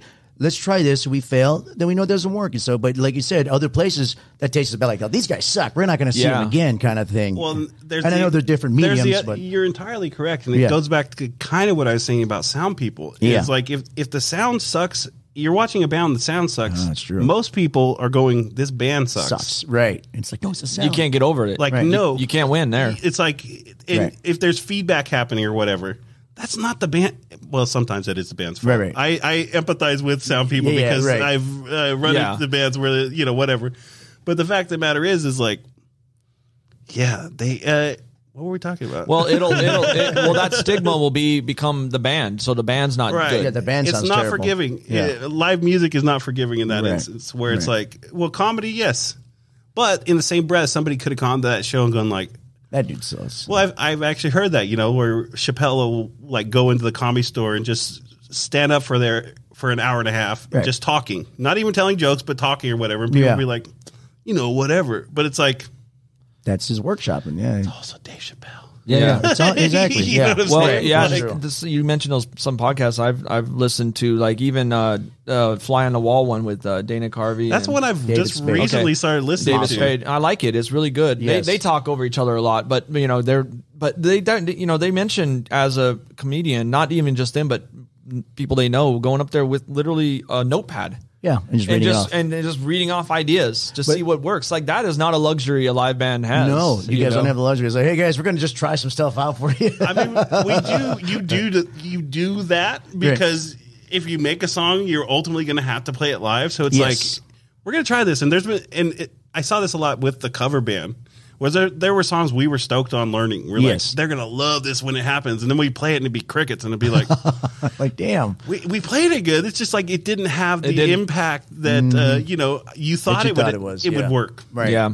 like blur songs like Yeah. for example like nobody got into blur songs or like uh, you know I guess nobody liked that Spice Girl song. Yeah, we tried though, you know. they like- love the Spice Girl That's song. true. They actually That's will. true, yeah. No, that Some was of the, the funnest encore. things we did, did was we would do like little mashups. Oh, and they would like that. Yeah. where you know uh, playing uh, Miley Cyrus "Wrecking Ball" over Depeche Mode, Yeah, yeah. Oh, uh, God, "Personal yeah. Jesus," That's that, like funny. like singing the, the lyrics to one over Right, the other. or- yeah. Yeah. I stole one from uh, Girl Talk. This uh, DJ Girl Talk who does these amazing mash. Did you ever listen to Girl Talk? Uh uh No. You should because it's like I'm going to send it to you. Okay. You can only find it on YouTube. It's not on like any. Maybe it's on one of the other uh, streaming services, but not on Spotify. It's called Girl Talk All Day. But there's this thing where it's going back to Radiohead. It's Radiohead Creep, Uh huh. And over the top of it is uh, Ol' Dirty Bastard Shimmy Shimmy Ya. So it's dun dun. dun Yeah. dun, dun. I love those Shimmy, Shimmy, ya, mashups. shimmy, ya. But over that, Yeah. and I need, and that would kill every time we would do it in the cover band. So I do it at, like if I'm karaokeing most of the time, I'll start to play Creep, and people think you're playing like singing Creep, but they Yeah, yeah, just yeah. do Older Do Bad. Because they can do an instrumental, right? But at a karaoke karaoke place. is instrumental. That's Well, what I mean is, like- means in Japanese. But you know, sometimes they have No like the backing tracks on there and stuff like other. Oh thing, yeah, you yeah. know, it's which- nice that they have harmonies in there. Yeah, I haven't karaoke in so long. Is it still what Dino's or I uh? went to Dino's last night. It's the first time I'd been there since the pandemic. Wow, see, s- slowly, slowly. Slowly opening up. So, um, what? So now you know you've you've kind of talked about kind of the evolution of what you've done and stuff. What what are you most excited about moving on forward as far as performance? Are you wanting to get back into I just wanna, live playing a band? I just want to jam again. Like that's all. I haven't jammed with anybody in a very long time. Okay. Like, I haven't. Uh, you know, we our band uh, Glass Pools who like broke up before pandemic, but we got together. We've gotten together like three times since like from 2020. You know what I mean? We also didn't have a don't currently even have a practice space. What you're talking about is like Yeah. Thing, but you can rent. you can, and I've are I've alright. been down that road too. You know, But we we got together and played like three times over the course of the year, just ourselves. yeah. And that in of itself is just you know when when it feels good, it just feels good. Yeah. you know. And going back to the theater thing, like doing it again after doing no type of performance. Theater's an interesting animal because, like, like I say, we've performed all kinds of different ways. I performed in bands, I performed solo, acoustic, the whole nine yards. But Yeah. like, there's this thing that happens with live theater where like uh, time stops. it's Yeah. kind of weird where y- you're in a scene and you're in a moment. You're in like whatever you uh, are hopefully being as realistic or as whatever is possible in the, the scene, but where everybody in the theater is on the same page. Like all your all the antennas are up at the same, same Yeah. point, and you just feel like the air, and you're all in this thing together for this split second in time. Yep. And since I've been doing theater, that's probably happened to me like three times out of Yeah. all the times that That's I've done feel it. great too. Because it's like, and then it's like constantly chasing that dragon. It's like, Yeah. how do I get to that? And when, but when it does happen, it's unlike anything I've ever experienced, like Even live wise. Yeah. Okay. So even different from from music playing, it's totally different. Hundred percent, because there's high, a difference when you know it, there is a thing when the crowd's with you, or wh- when, Yeah. when people are with you, and you, you you feel that like there is like a you Yeah. being a front man in a band, you do feel power where, Yes. where like they're all listening to me, and I think that's what's great about stand up in of itself is like stand up's the hardest for for me to think of. Yeah. I've thought about like doing stand up, Yeah. you know, at least getting like a type five or whatever, right, right. Yeah. but like uh, that, you have a microphone and you're saying, "Hey, you all need to listen to me right now. Right. Focus here. Yeah. This is this I is got something important to say. yeah, You have to have enough confidence in what you have to say. Yeah. Oh yeah. To you know have that type of hubris to uh, you know Right. think that people should listen to you for that time. Yeah. But the yeah, that's the only to answer the question ish is that that moment is is completely unique to any other experience. That moment Yeah. where you are you are in this communal thing together. Mm-hmm. It's kind of like you go watch Avengers Endgame and like Captain America grabs like Thor's hammer and every, Yes. everybody Yeah. in the theater is like, oh, Yeah, oh, like yeah. it's that same where you're you're all uh, like this. same but level. with theater, it's more contained at that point in time Yes. because everybody's just like focused in the moment, Mm-hmm. and you're watching another human being Right. act. Gotcha. Yeah.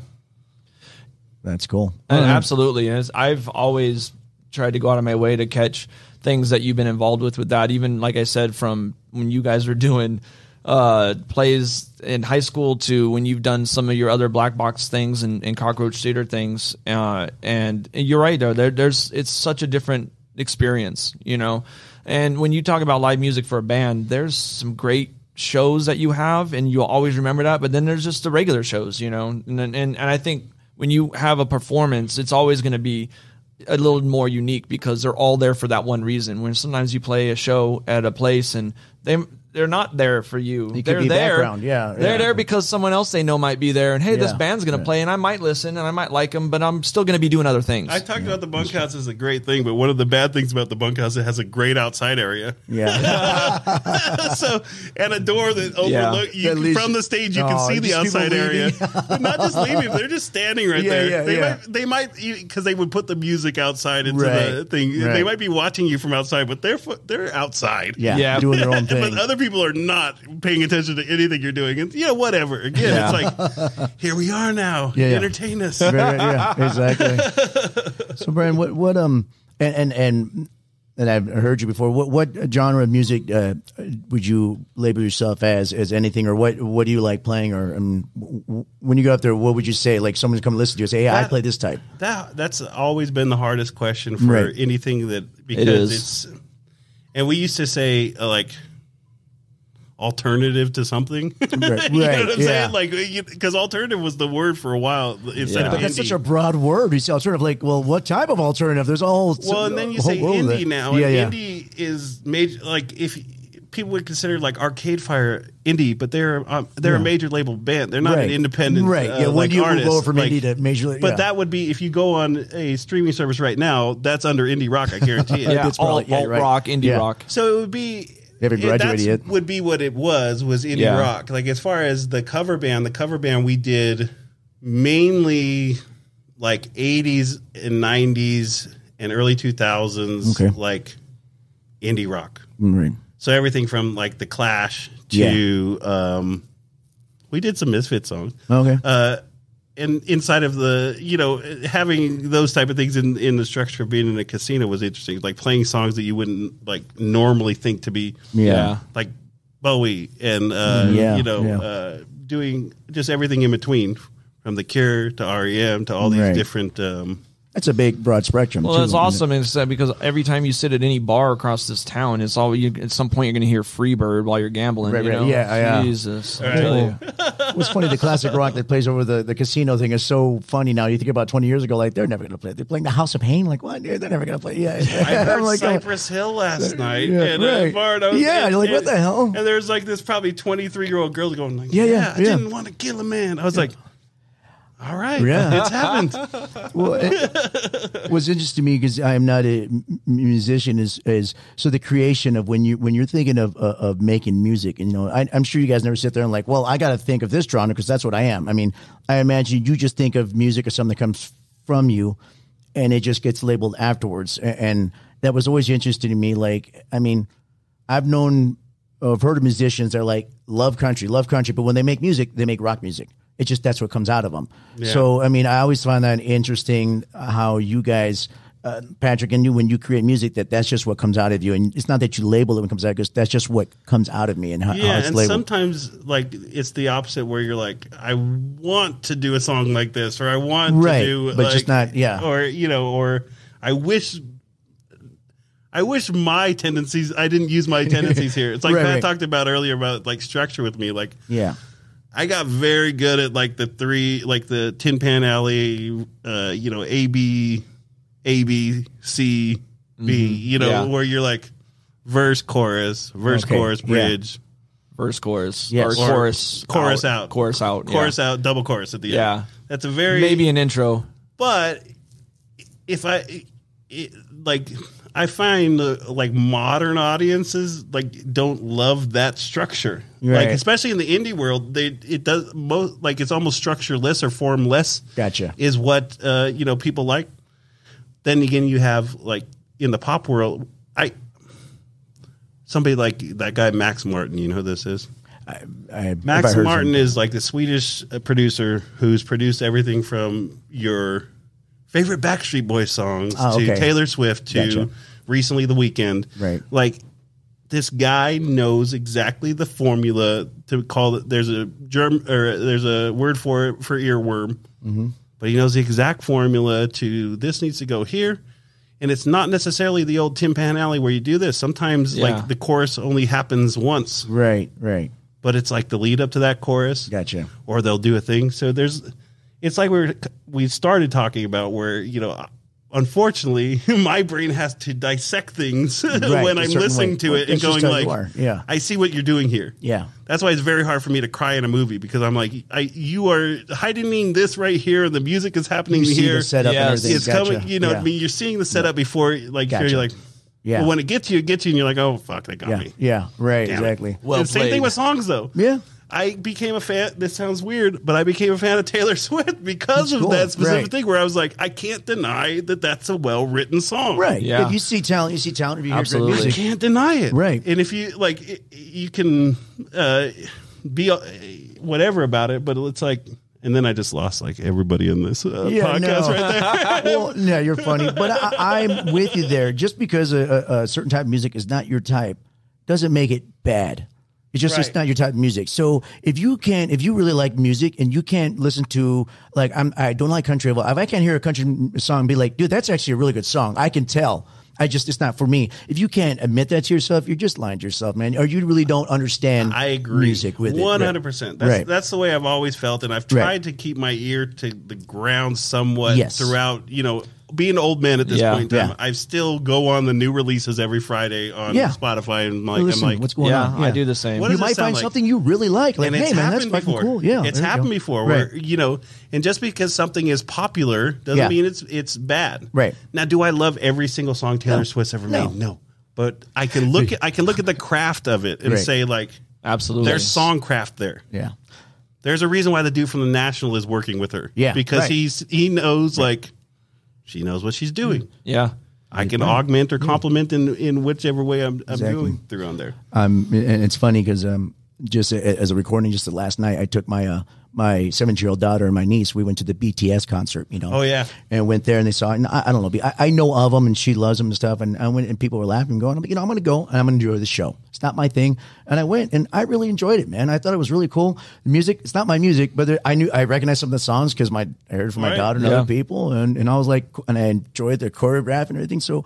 I wasn't there sitting with my arms crossed, you know. I was in there with it, and I'm I was enjoying all everybody's reactions and stuff. Dude, it was good, so I had a good time. When It I had to have been a nice environment. I'm Oh, it was sorry. great, Yeah. dude. It was exciting. It was at Allegiant Stadium. I had never know, been to Allegiant Stadium. I was still haven't either. huge. Me neither, but full of youth, right? Oh, and Oh, then yeah. the energy had to have been Oh, no, great. dude, Come on. Andrew was awesome. He was great, and, and I really enjoyed it. I went there. I had a good time, and the kids were were awesome. The choreograph. I mean, for two and a half hours, these guys running around, jumping, everything, Yeah. and doing. I'm just like, this is good. I I, I loved it. It was good. yeah. You couldn't beat that. That's the whole thing. Is you can't if something's if, if something does what it's uh, you know I always used to read or watch you know Robert e- uh, Roger Ebert like with Yeah. the movies and his whole thing was how he would rate a movie is did they accomplish what they were setting out to accomplish Right. Right. And in instances like that, what you you can't fault somebody for going out and accomplishing what they were supposed to accomplish, which was entertain people for two hours. You're right. at that point, Exactly, in time. yeah. or create, Yes. uh, you know, uh, safe space for all that. I guess. Yeah. I mean, you know, to when you get to the point where you're on a world tour, you you have accomplished what you set out to do. And you're selling out They sold out three nights. Is that what it Four was? nights. Four, nights. Four nights. They sold out. BTS. It's- yes. Suppose I I heard it on NPR the other day where it, it's the largest concert ever in Vegas. oh, I- easily, right? you You're said talking yeah. over a Oh, couple yeah. hundred No, thousand in people general. when you Yeah. combine Period. them. Yeah. Yes. When you combine Yes. all, all the total, yeah. it's the largest ever. So when I went and got these tickets for my uh, for my daughter, and we uh, went on, and so when they were going to sell tickets, if you join the actual what they call the BTS Army, which is a little uh, Fan their fan or- club, you get to get it a day early. Well, supposedly if you didn't do that, you weren't getting tickets. So I did that for her. I'm like, yeah, it's fine. I think it's like thirty five dollars for a year. I'm like, whatever, we, we get tickets. And if I didn't do that, we wouldn't have got tickets. People at work are like, how did you get tickets? I'm like, Right. like, well, I'm part of the BTS Army. Although I might have to go to war. You want to see my I might have to go to war for you them. want to but see my freaking exactly. tattoo? I'm battle tested and BTS. So uh, That's what the right, BTS. exactly. I actually joined the BTS Marines, so we're good. Um, but I mean, that's saying something. Like, so all these people that got these tickets, they they all joined the membership, and that was smart of them. But they got a day early, and all those tickets were sold out. So yeah, you're right. Four nights of that Allegiant Stadium full, just packed, and so it was like I said, that's wild. you got to That give is- them props. that to is man. unreal. Yeah, Yeah. these kids are, are huge. You know, I say kids, they're like in their twenties, you know, already still. Right. yeah, exactly. I've definitely learned to grow up and give props where props are due. Right. You know, I, I you know, it just becomes a point where you just got to give, you got to put your, take your hat off sometimes. Especially from where we grew up. We grew up in like punk rock where you had to Yes. be, everything had to be, you know, yes. authentic or, Yeah, yeah, you know, yeah, there, right. you know, or, or they're sellouts, or, or even exactly. like the grunge, like the Yeah. Kurt Cobain era of like right. everything where it's just like anti everything that is Right. a rock star type Yeah. thing. You know what I mean? Yeah. But where we grew up too, it wasn't cool to. There was a great po- cross pollination of two musics when we were growing up: punk, main, mainly new school punk, and hip hop. Yes. For some reason, those two things when we grew up in Las Vegas went hand in hand. Like you listened Absolutely. to both of them, Right. Uh, Like, and everyone did right? that we knew. You would listen to NoFX and Wu Tang Clan. Yep. Yeah. It wouldn't be, uh, Interesting, you know, yeah. any. It, I don't know how that happened or why Right. it happened. Maybe it's skateboarding. Uh, yeah, and that's definitely at the heart of it. I mean, that was a huge culture push, uh, you know, and that that just kind of spun its way into the hundreds. Also, it just felt like Well, because if you think about those skateboard videos, they'd have like punk rock, and then they play. That's the first time I think I'd ever heard Method Man on that one video we had, the M E T H O T. yeah, like, uh, you know, like, a blockhead video or something like that, or a skateboard video. Yeah, that was a huge influence back then. You couldn't wait like. There was a, a a place called Thrills on Wheels. It was the skateboard hub over there off of like Nellis and Stewart. Stewart. And, skateboarding and music have always been connected. East Side. yeah, yeah. East Side. But yeah, and the Thrills on Wheels. Not only was it the going there to look for the skateboard and the T-shirt, but they had skate videos in the mm, in yeah. the you know in the what am I trying to say in the the case the Yeah, case, and you're gotcha. like that's a new one. We got you get to home and it's like the music is just intertwined with the Right. energy, you Right. know. So that that makes sense. That's exactly what Vegas felt like. I mean, it was that whole amalgamation of things right there uh, during those ni- during the '90s for sure. You know, Yeah, but I think that also made it so it was okay to listen to other things too. You know what I'm saying? Like just something that seems like they're diametrically opposed as, as far as like new school punk rock and hip hop. If you can mm-hmm. take Connect those them. stretches, Yeah.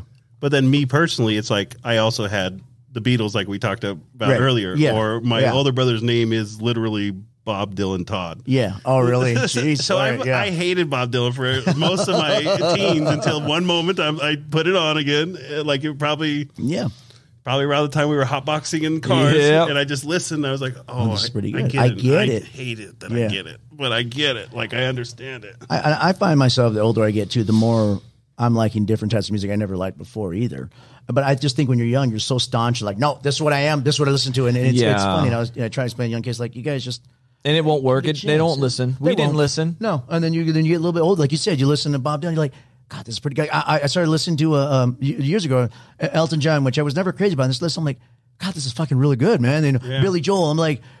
Well, I get it now. I fucking Yeah. get it. This uh, starts resonating with you and stuff, and and and that's cool about music that you keep gr- you keep growing with it as you go, and it, it never stops. You- Hopefully. You, get, hopefully, yeah, hopefully you're A not lot so of people closed do off. get stuck, like stuck true. in it. Like They I know do. people that only listen to, and if I'm quite honest, like the things I continually go back to, Yes. is comfort food. You know, Right, right, oftentimes, right. One said you- or something becomes comfort food after you've listened to it for a little bit. You, I- know, you listen I to it, and then it's like, oh, this is good. I'm, I'm gonna. This becomes my new comfort. I food. love Yes. when you get something new that gets into your rotation. Yes. That Yep. you that you just didn't know before. Right. And now Right. you got that new album that's uh-huh. in your rotation. There's Right. nothing more refreshing than that. You know, people talk about you there's no good music anymore. So they don't know where to look. Right. It's harder It's to know out where to look. there. Yes. And it's not on the radio. Right. You know, it's on a streaming service, it's on a show. Yeah. It's somewhere out there. And if you find it and you got that new thing to listen to, it's so refreshing. Yeah. Because it's still there. You And know? I think like, um, and I, I'm a little bit older than you guys, but I think that that's what hard for guys like my age, and I'm getting close to 50 here, is that we always had the radio to feed us new stuff. We, we didn't have to go look for it. We're like, we were spoon fed, like, oh, this is new. Here, eat this. Yep. So nowadays, y- you have to go look for it, and and we're so. We were so spoiled in our that, that we were fit that we're like, well, I have to go look for it. You've lost I your way. You- looking you- for. yeah, you're not. You don't even Yeah, want to put the time in to look. learn how to look right. for it so now. we don't know exactly. We never were taught how to do that. Yeah. So that's why a lot of our older uh, guys we don't find anything new because we don't we don't know how to do it. Yeah. Even they're like, "Well, use YouTube." I go, "Okay, but I don't know where to look on YouTube. I don't know what the fuck to do." You I've know? gotten into watching, and I don't know why it happened. It's only a specific one that I watch. It got in, weird things get in my YouTube algor- algorithm. That's how Yeah. that Fly on the Wall podcast came. Yes. I Oh, don't, yeah. I don't Yes. listen to podcasts on anything other than YouTube on my television, which is weird. yeah, yeah. But there's certain ones that I'll Yeah. watch because they somehow got into my algorithm. Yeah. Uh, but somehow the algorithm. What were we just talking about? for like something new that you uh you've been you were listening to like a Oh. show or I got it watching these like React videos. yeah. where you know they're not even millennials now. What are the, what are the people before that? Uh, Generation X, I guess. Uh, even even or after that? oh no after saying. millennials I don't know uh, what I don't know oh, what that, after millenn- Oh, I forgot like, the name of them. what my daughter I guess would be I don't even people. know They you know watching Lost. At first, I started I, I ran into like them watching movies, like somebody Yes. watching you know this twenty year old kid watching. Pulp Fiction for the first time. Gotcha. Yeah. Only heard about it. and Yeah, was yeah. watching it. Yes. and you basically are watching them watch movies or Right, like right, yes. the interesting ones were like Star Wars, like where you're like, oh, that still works. Yeah, yeah. Wow. they like still the get that good beats still of it. work. Yeah, the exactly. the reaction that they got there is Yes. still working. Well, there's one I've been watching that's called Dad Reacts. Oh, God. And it's this kid, these this Canadian kid who looks like Julian Casablancas from The Strokes, and his dorky dad, who's Yeah. And he'll play him like mostly it's hip hop, like uh like they've been going through Kanye recently. Mm-hmm. The whole, but basically, his dad who had zero knowledge about that, yeah. playing it for him for the first time, yeah. Well, that's cool. and it's really interesting and neat to see. Number one, it, it warms your heart because you're like. What a great little dynamic! You Yeah, know? they're you getting tell together. they- they really like the whole thing as it goes through on there. But like, Yeah. then it's also you think about again what works, like Right. what Why does this? this is them- yeah. this thing is getting this guy when it really shouldn't. You know what I mean? But it's it, he's understanding what why the you know Yeah. why Yeah. kids get it or Why get- kids right. like it, Right. Thing, which is been kind of interesting to see. I need to stop watching those, but You know, get lost in those, right? Yeah. Well, yeah. it's funny going back to a little bit of that that live performance, or even uh, an al- uh, like if you come out with an album and songs on that album. As a musician, I've always found, and you might you might agree that when you have a song, a new song, or a set of a set list that you're gonna play, and as a band, this is my I can't wait to get to this song. I love this song. I love playing this song and this song.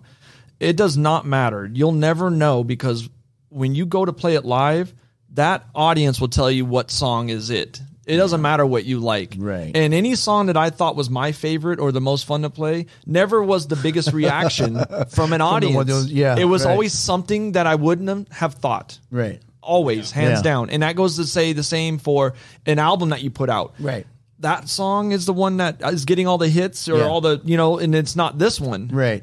And they will tell you. It reminds me of, uh, and that's funny, but it reminds me when they uh, interviewed uh, Nirvana when after the first album came out. They're like, "Oh, we never thought the Smells Like Teen Spirit was going to be the song. We thought we thought it was going to be Lithium was there going to be a huge song, but it, and, and Lithium was big. Oh, but Smells Like Teen Spirit, that's the one because we never thought That's the we one. thought it was like a throw on song, and that's the one that fucking There you go. Yeah. So you never know what you, what it is. and you don't you can't plan some of that stuff there No. there's no way but No, that audience Yeah. which as a whole you got to give them credit whether you know there's the low aspects of some idiots out there and then some that are very in tune to what's going on Yeah. but as a whole collective whole they're going to know They'll decide which what's is- good yeah. you know but it is also kind of like what I was talking about earlier, where as far as um, you can fool people, you can pull people's strings, Yeah. in the way Yeah. like knowing what. I'll never forget, like you know, uh, what's it? Um, Get Out, Yeah.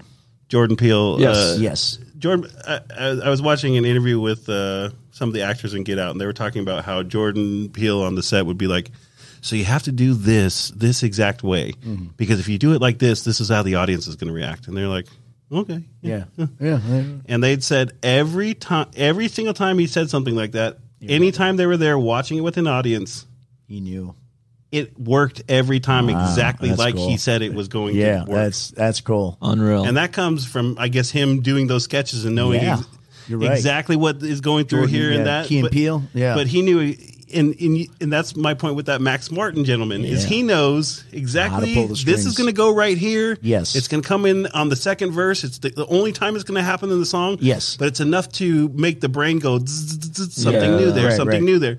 So you can craft those things. Yes. which is interesting. Now, not being experienced, but I would say I think there's even all the experience. There's very few people who know how to do that. There's very few people who have the ear and, and the knowledge of that that they can put it all together. Otherwise, we'd probably hear a little more. But I mean, that that's impressive as shit to, Yeah. to know that stuff. You know, to, to pick up on that. That- That's so.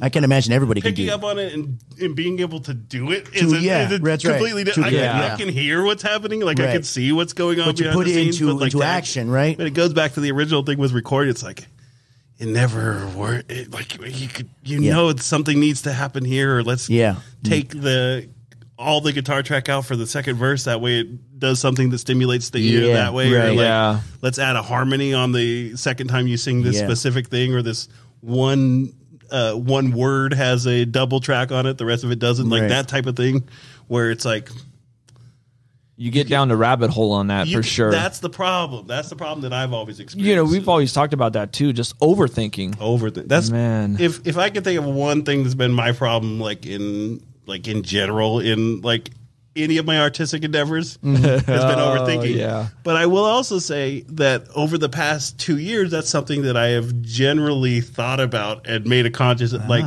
So when I went back to do the play in uh, January, Yeah. it was some of the best work that I ever done, just specifically because I let my own ego go. Okay. Makes sense. you had a break you had a you break, actually yeah. appreciated what it meant to get back to that what it meant to get back that and also what it meant you know it's like we think too much about like what other people think or what other people you know things are uh other people have or other you Yeah, know we're talking always. about you know e- every time i talk to specific friends like oh remember when we used to play with the killers and like we could have done that and so on and so forth i'm like yeah but it didn't happen number Did- one Yeah. Right. yeah but it's also like it, it- whatever Yeah. like you can't go back uh, it, it just uh i don't see let's put it this way. I'm not expecting to become famous in the, the next 20 years of my life. Right. It's not like, Yeah. did I think that might happen earlier on in my life? Yeah. But, uh, you know, it didn't happen that way. That was probably a nice freeing way to come back to and and like you said, do your next live play. You just were in a good different mindset. It was your most enjoyable time. It- was where you felt almost the best. Huh? and I and I hit. The, I had two of those moments that I was talking about earlier Yeah. while it was happening. Wow, That's there you awesome. go. We only That's cool. did it three times, and Yeah, two of the and two three of them with- times with this- I had, it, and it only lasted for like five seconds. but it was it was there. that is all. Yeah, That's from all your rehearsals and all the time you spend doing this. Uh, Like it's only five seconds of like dopamine. Yes, yeah, yeah, right, right, yeah. but it, it's a legitimate thing. And I, I like how you um, uh, you talking about your you know, friend talking about the killers, or we could have done that, and if you're accepting now, like you know what, yeah, but that wasn't us. Let's let's not dwell on that. Let's just go forward. Let's move forward. It's no, it doesn't help us to dwell on the past. Yeah. Like you said, and, and it, I think it's important for everybody, not just musicians, but any kind of profession you have. If, if you're at where you're at and stuff, it doesn't happen. It doesn't help to dwell on the past, man. No. It, it just brings up bad uh, uh, memories. It brings up bad attitudes you can have. So, so you saying going into this pandemic, it was a nice.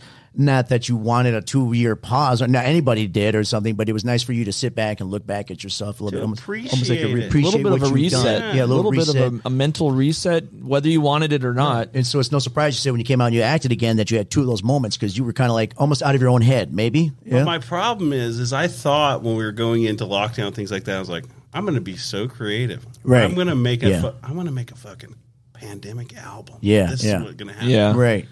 That doesn't exist. Right, right, right. there's there's two songs that. I made over Yeah. that time frame. Right. Two songs that I made over that time frame, and uh, you know, whatever that is, who knows? And that's another thing I realized. Uh, you know, I was like, I haven't written a song in a year. Yeah. I realized that the other day. It's, I'm like, it's been a year since I actually wrote a song, Right. which is very wild. Yeah. Just that, that didn't like it hasn't. It's Mm-hmm. clicked. it. There is stuff in my notes section of my phone, and there's Yeah. plenty of voice memos along the way. You know that I could go back and say like, okay, we could I could use that or something like that. But as Right. far as start to finish making a song, I have not done that in over a year. Yeah. and then I'm like, is that going to come back? Yeah. like, is, is Yeah. that uh, is that desire to do that going to come back? I think so, man. It's always been with you. It's just uh, um, we're still slowly getting back into, and there's not a lot of, still not a lot of uh, like places to to play or, and, and venues to go to. It's still kind of making a comeback, you know, for a, a lot, not just you, you know, um, Yeah. a, a, a lot of. Uh, I, I think stuff. down. I think Water Street, downtown Henderson, has the potential to support that some more. It's it's a little bit newer.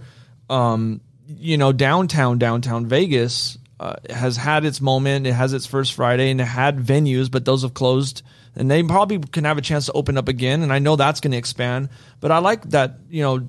Wa- Henderson has got the Water Street, which so that's a kind of a new exciting thing. I know Yeah. there's one bar down there that has live music, Hardway, yeah, uh, Hardway, but also that uh, what's the other one across the street? Um, I don't know. There's another one uh, I can't remember. It's right across the street, kind of down more towards w- Wands.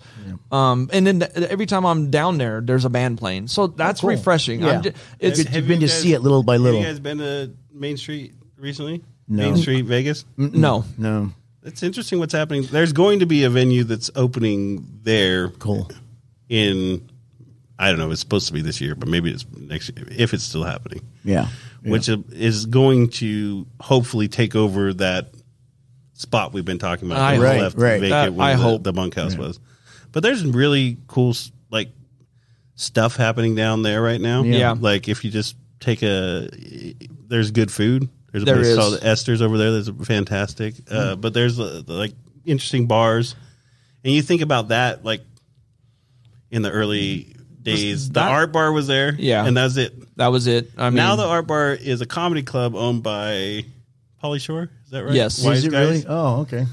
And hmm. the only other bar that was there, Which I'm not mad was at. I think Velveteen it's Rabbit. cool. Yeah, yeah, And they out they had to be like think there's going to be something here, but now it's actually happening. It's taking over what Fremont Street was going to be doing. Gotcha, right. And now Fremont Street is because because Fremont Street was our jaunt. That's where we would just that was our place. Yeah. for a long time. Right. Like, and now it's not. maybe maybe There's no way. No. Like you Ma- couldn't catch me Yeah. like very rarely. Yeah. maybe Fremont East That's what I mean. Yeah. you know, there's some that way, but not the experience. Even for that, sure. Yeah. If you've ever, if you've gone, especially post post I haven't like even like- COVID, yeah, because it doesn't exist here. But the the the fact that like it is, it's just different. It's Yeah. just become a, its own thing. So Main Street's kind of taking over that. piece and that's what good. they call you know, the arts district. This niche that we're talking about, just that want for creating and watching local live entertainment, uh, original stuff. There, it's always going to be there. So you know, I hope and I pray and I think it will happen. Whether it's down on Main, down on Water Street, these kind of places, it's going to harbor it. You know, and I know that there's enough people that either have moved here or are growing up that still Still- like music yes. enough. Yeah. That we're going to get another rush. I hope, you Yeah. know, and I think so. some of you know some of it I'm talking a little bit out of what I know because I'm not I don't have my ear to the ground. We've talked about that too, but um, I can't wait. If the more I hear about that, the more because my daughter's going to be growing up, and I want her to experience Have that a place stuff. to go to and a place to listen to. I want stuff. her to have that experience. So Brian, now um, post COVID here, and I know you said you've done you know a, play in January and stuff. What, what else is on the horizon for you, man? What what are you looking forward to now? What what is uh? Nothing What is much. your hope? I mean- Nothing much right now. Yeah. Nothing much right now. I mean, you hopefully get back to writing your music and stuff. I mean, are you so you are planning to get singing and back out again when available, or I mean, you Yeah, haven't even I thought think that. so. far. I think it's it's gonna be when all the stars align, when there's the Yes. the right show at the right time, the right place. Yeah. You know, as far as it goes.